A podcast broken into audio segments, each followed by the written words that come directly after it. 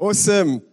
Well, uh, we're in the third week of our series, which is Make It Fun. And I don't know about you, but this series has been so meaningful to me. Um, it's been so good to just think about God being fun. I mean, Jesus was a fun person to be around. And it's been good to think about how God actually wants us to have fun, that there's so many verses in the Bible that, that speak about this topic and, and speak about us having joy and having fun.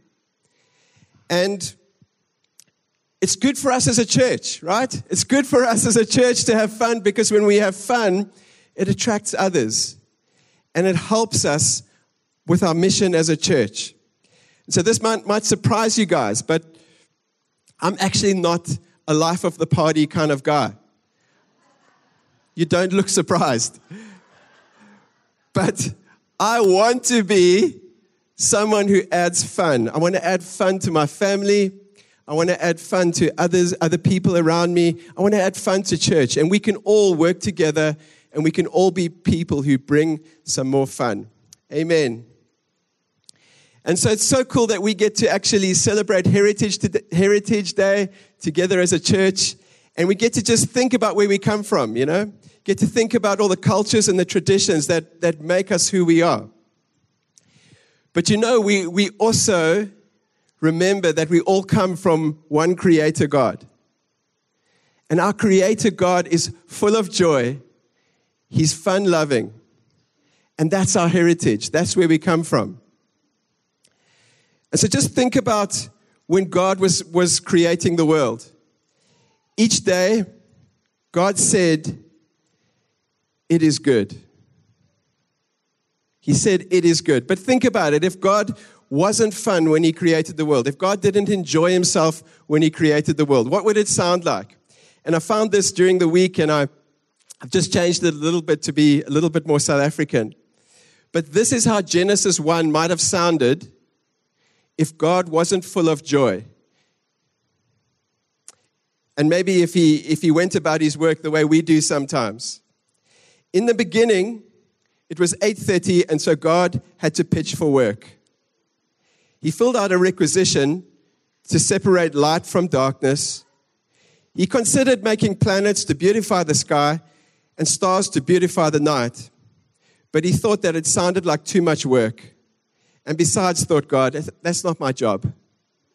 So he decided to knock off early and call it a day. And he looked at what he'd done and he said, It'll have to do. On the second day, God separated the waters from the dry land and made the land dry, functional, flat, so that behold, the whole earth looked like the Kalahari salt pan. He thought about making mountains, valleys, jungles, glaciers, and forests, but he decided, nah, it's not worth the effort. And so God looked at what he had done and he thought, it'll have to do. And God made a guinea fowl, a snook to swim in the sea, a cat to crawl on the ground. And God thought about making millions of other species of all shapes, sizes, and colors, but he thought, it's been a tough week. He just couldn't. So he looked at what he had made and he said, It'll have to do.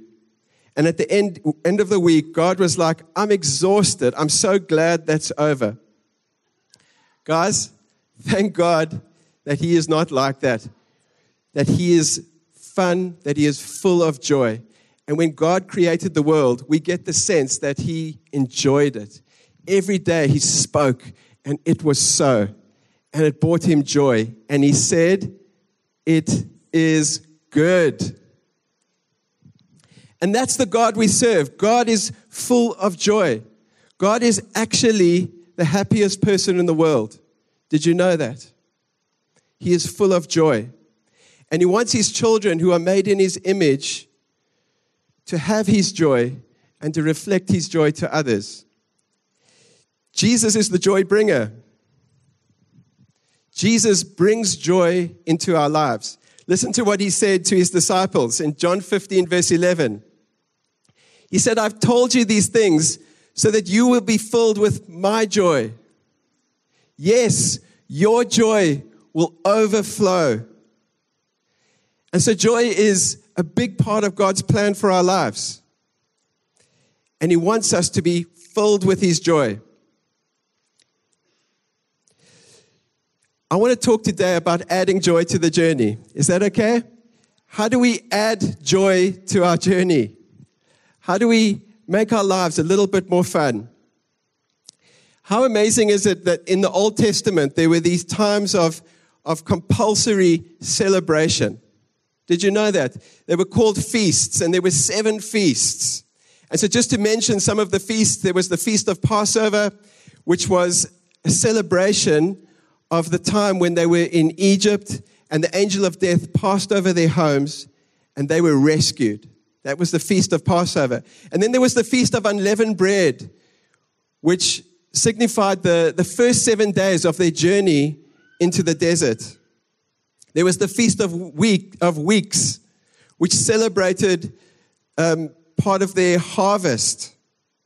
And all of these feasts were like a huge party everyone would come around, and no matter how busy you were, no matter what mood you're in, it wasn't optional. God said, You need to come together, you need to celebrate, you need to have a party. By law, you had to celebrate. Party poopers not allowed. Stop everything and celebrate. How cool is that, eh? And it makes me think that, that that's what God wants from us. God wants us to celebrate in our lives. He wants us to stop sometimes and just to celebrate. Do we celebrate our families? Do we celebrate where we live? It sounds like a small thing, but, but we like to celebrate where we live. We live on the west coast of beautiful South Africa. You know, we lived landlocked for many years, and it was such a gift to come to, to Melkbos and be on the coast. And so sometimes when we're driving home, um, I'll forget to drive past the beach, and Jess gives me that look, you know? Like, what are you doing? Drive past the beach. Why wouldn't you? We can celebrate where we live, and we can celebrate the good things that God has given us. And so for, for Israel, one of the, the calls to celebrate was in Nehemiah chapter 8. And this is such an awesome story, the story of Nehemiah. So I encourage you to go and read it. Uh, you can read it with your kids. You can actually download a super cool app called Superbook. Our kids love it, and uh, you can watch the story of Nehemiah. But just a bit of background to Nehemiah. And Nehemiah and the people were rebuilding the city of Jerusalem because the city of Jerusalem had been destroyed by their enemies and so they were rebuilding the city of Jerusalem, not only the city, but they were rebuilding their lives as well. And we read from, from Nehemiah chapter 8, verse 5. This is what it says Ezra stood on the platform in full view of all the people. When they saw him open the book, they rose to their feet. That sounds like View Church. Hey?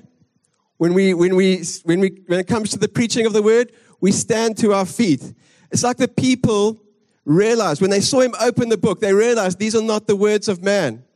These are the words of God. And they were expectant for God to speak to them. And so they stood up, they shook off the cobwebs, the cobwebs, and they got their hearts ready and open to hear from God. And then it says, Then Ezra praised the Lord, the great God. And the people chanted, Amen, Amen, as they lifted their hands. They bowed down and worshiped the Lord with their faces to the ground. So we see that the people used their bodies to, to praise God. They, they stood, um, they, they, they responded, they reacted to God. And I, I think they were just saying, We're all in. We're all in. Then in verse 8, they read from the book of the law of God they read from the book of the law of God, making it clear and giving the meaning so that the people understood what was being read. Then Nehemiah the governor, Ezra the priest and the teacher of the law, and Levites who were instructing the people said to them all, This day is holy to the Lord. Do not mourn or weep, for all the people had been weeping as they listened to the words of the law. Now, this is significant. He said, This day is holy to the Lord. I don't know about you, but sometimes when I think of holy, I think of quiet.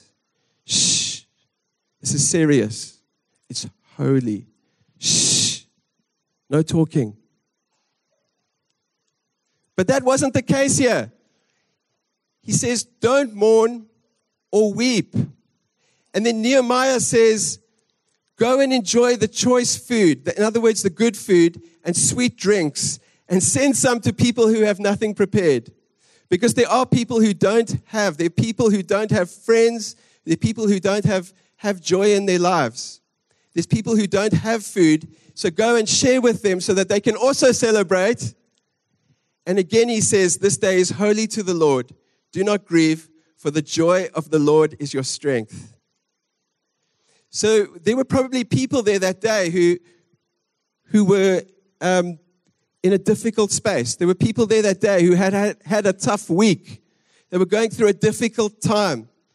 But he doesn't say to them, please rejoice. He says to them, do not grieve, for the joy of the Lord is your strength. In other words, he's saying, choose joy. Choose joy he knew that the, the joy of the Lord would strengthen them. The joy of the Lord strengthens us. Amen? The joy of the Lord strengthens us. And just one practical way it does that. You know, when you're, when you're not having joy, you're going to look for it somewhere else. But when you're having joy, you're satisfied. And so joy actually strengthens us against temptation. This is what Paul says in Philippians 3, verse 1. Whatever happens, my dear brothers and sisters, rejoice in the Lord.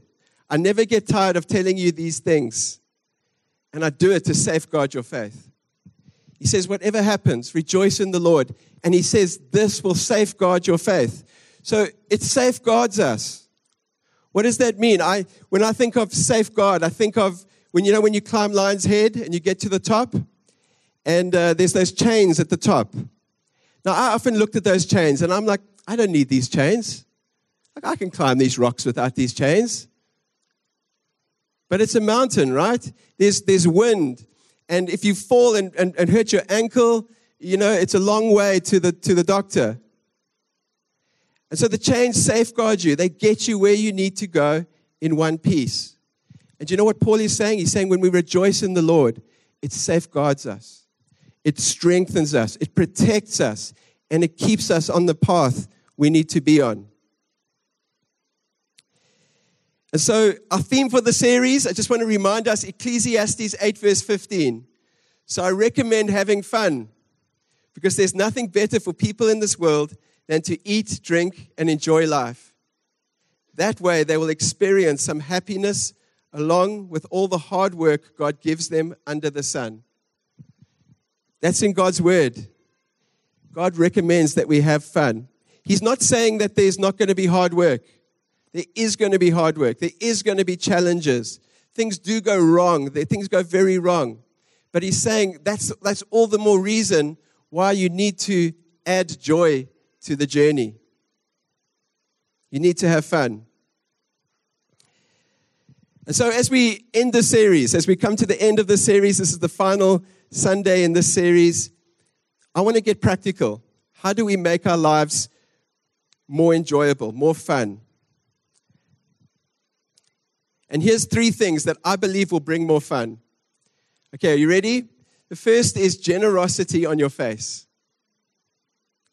The second is a lightness in your heart. And the third is praise on your lips. So we're going to look at each of these. The first one, generosity on your face. I know it's so basic, but, but if you want to add fun to your life, you've got to add fun to your face first. Proverbs says this it says, A cheerful look brings joy to the heart. Good news makes for good health. So just a cheerful look can bring joy to people's hearts. That's powerful. You've heard the saying, a, a, smile can light up the room. Your smile lights up the room. It's not just saying you have a nice smile. What it's actually saying is a smile is contagious. And I read this this week that what happens is, is when we walk into a room, our brain automatically, without us knowing, it actually picks up other people's expressions. And very often it will copy those expressions. That's why when you see someone smile, you unconsciously smile. And smiling can lift our mood. It, it actually, that's how, how awesome God is, the way He created us. Smiling can actually release chemicals and endorphins or whatever that, that, that make us more happy. And so when we smile, we literally light up the room. We change our mood and the mood of others. It's a powerful tool. Right now, I can see all your faces, and you have the power to lift me or to make me a bit worried, you know? Maybe I just need to get through. I know it's not normal to look happy all the time. You know, I'm not saying you're going to walk around and be plastic fantastic. Um, but if we want to have fun, it starts with our faces. What we do with our bodies affects our feelings. And this is an important truth, and we actually teach this to our kids. You know, you're on the way to the birthday party, and your, your child is having a meltdown in the car. And what do you do? You say, Stop, stop, stop. This is Charlotte's birthday party. It's not your birthday party. I want you to take that look off your face, take it off your face, and put your happy face on. Because this is Charlotte's birthday party. It's about her. Okay? Okay? And what happens? They do that through their tears, they, they, they, they fake a smile, and 10 minutes later, they're running around eating cake, enjoying themselves. So we give this advice to our kids, but you know what? The adults struggle to follow this advice. we find it difficult, but if we want to add fun to life, we need to add fun to our faces. beyond our faces. You know, our whole body has an effect on our feelings. Our whole body can affect our feelings. That's why the Bible teaches us to stand. That's why the Bible teaches us to clap our hands, to, to lift our hands, to lift our heads, because it does something for us. Because when we're having a bad week, when we've had a rough morning, and we get to church and, we, and we're obedient to God and we clap our hands and we praise Him, do you know what? it does something for us. It starts to affect, it starts to lead our feelings. All right, the second thing is we need lightness in our hearts. We need to lighten up. Jesus said this in, Mark, in, in um, Luke chapter 12, verse 34. He said, Be careful, or your hearts will be weighed down with carousing, drunkenness, and the anxieties of life and that day will close on you suddenly like a trap. So Jesus said, and I want to focus on this part of the verse that talks about the anxieties of life. Jesus knew that the anxieties of life can weigh us down, that it can be heavy sometimes. Life can be heavy. And he warns us. And when, when, when our hearts are weighed down, what happens? We're, we're not really that much fun to be around. And so we need to lighten things up sometimes. So I was thinking about this. You know, I coached a, an under 12 soccer team. And no kidding, one of the boys on our team had one leg. He had one leg and he had two short arms, and on the end of each arm, there were two little fingers. But this boy loved soccer. He loved it. He was all in. And so he had a prosthetic leg, and he was actually really good he, he had worked everything out. He would lean on the prosthetic leg and then he would use his, his real leg to whack that ball. And he was good. He would go in for the tackles. And you know, nobody wants to be the, the guy who, who tackles somebody with one leg. So he had free rein on the field. He would score goals, win matches. And he was awesome. But you know what I, what I loved most about him? He never let his disability weigh down his heart. He made a choice that he was going to make, his attitude was going to be, I'm going to, I'm going to give this everything, I'm going to have fun. And you know, life can be full of challenges, But sometimes we need to just make a choice that we are going to keep things light. We are, we, we, we're not going to allow these things to weigh us down. I love this verse in Philippians 4, verse 6 to 7.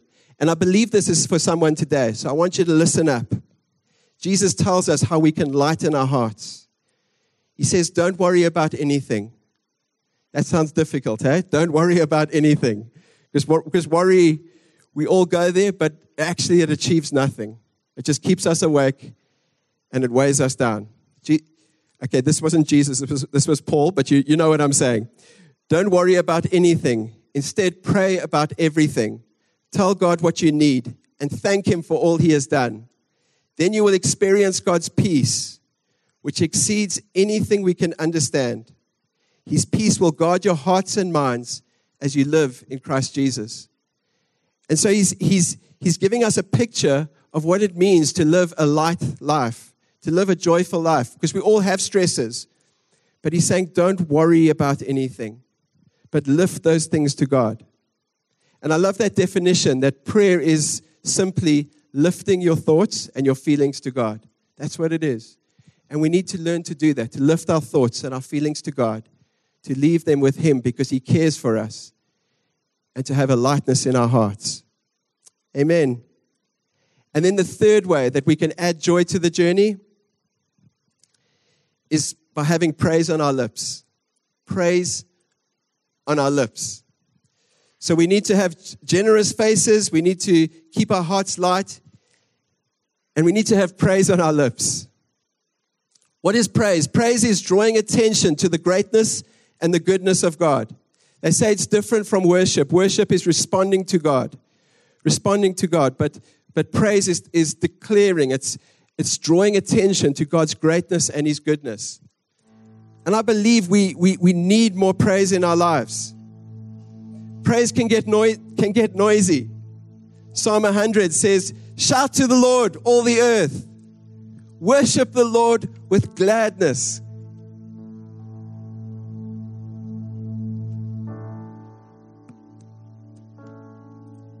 There we go.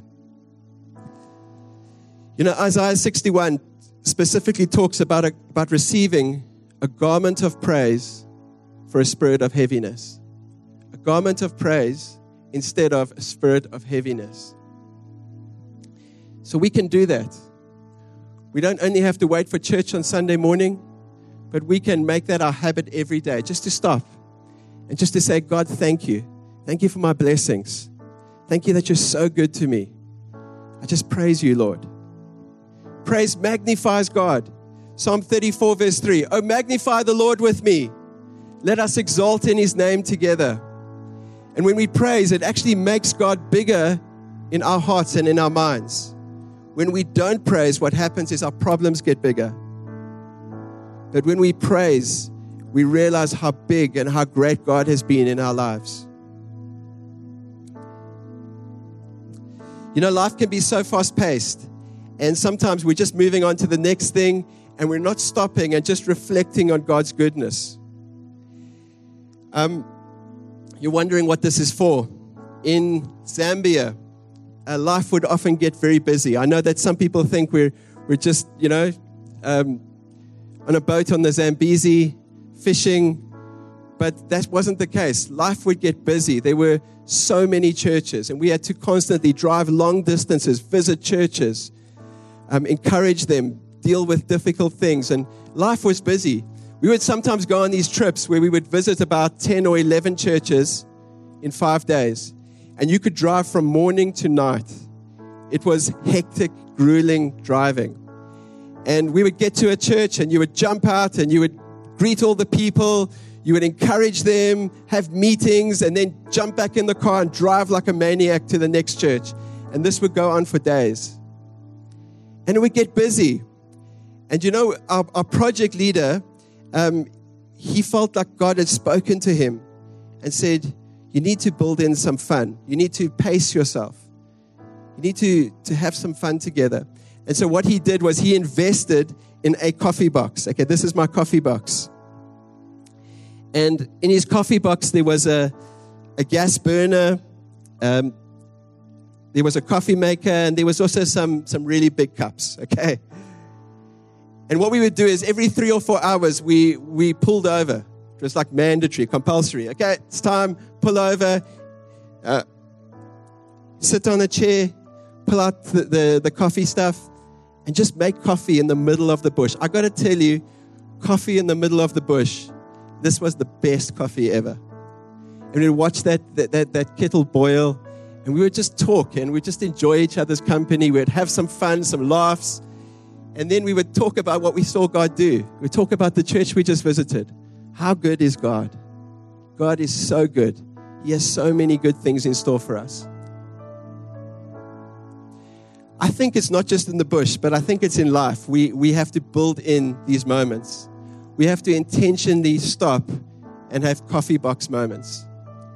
We have to stop and just reflect on all of God's blessings and just enjoy those blessings. Just enjoy the people that God's put in our lives.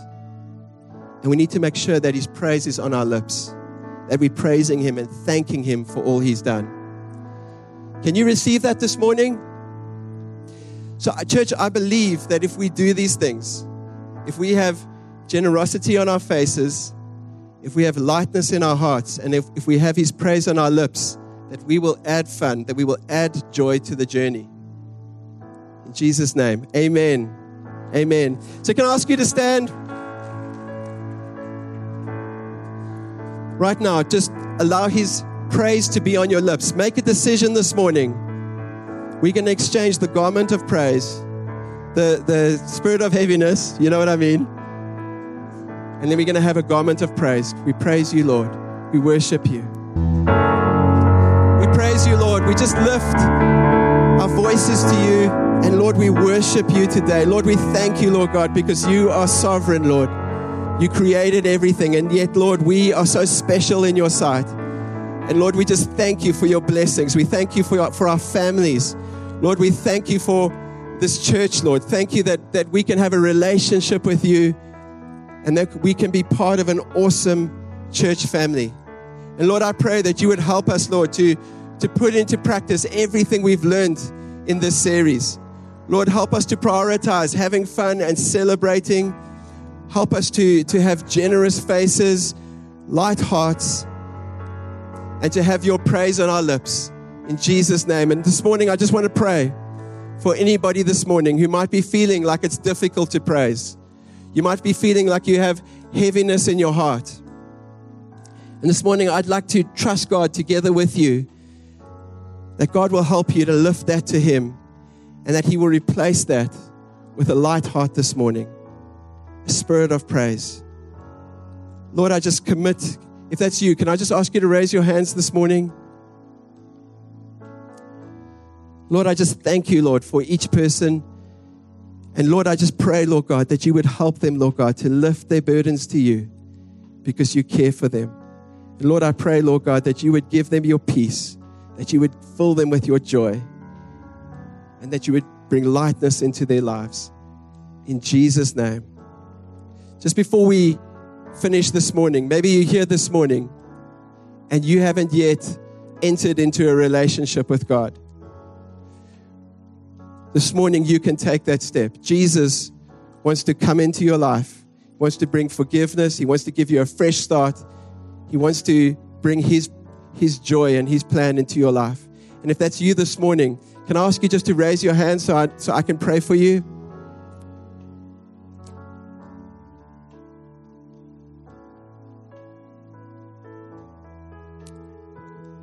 Lord, we just thank you this morning, Lord, for your joy.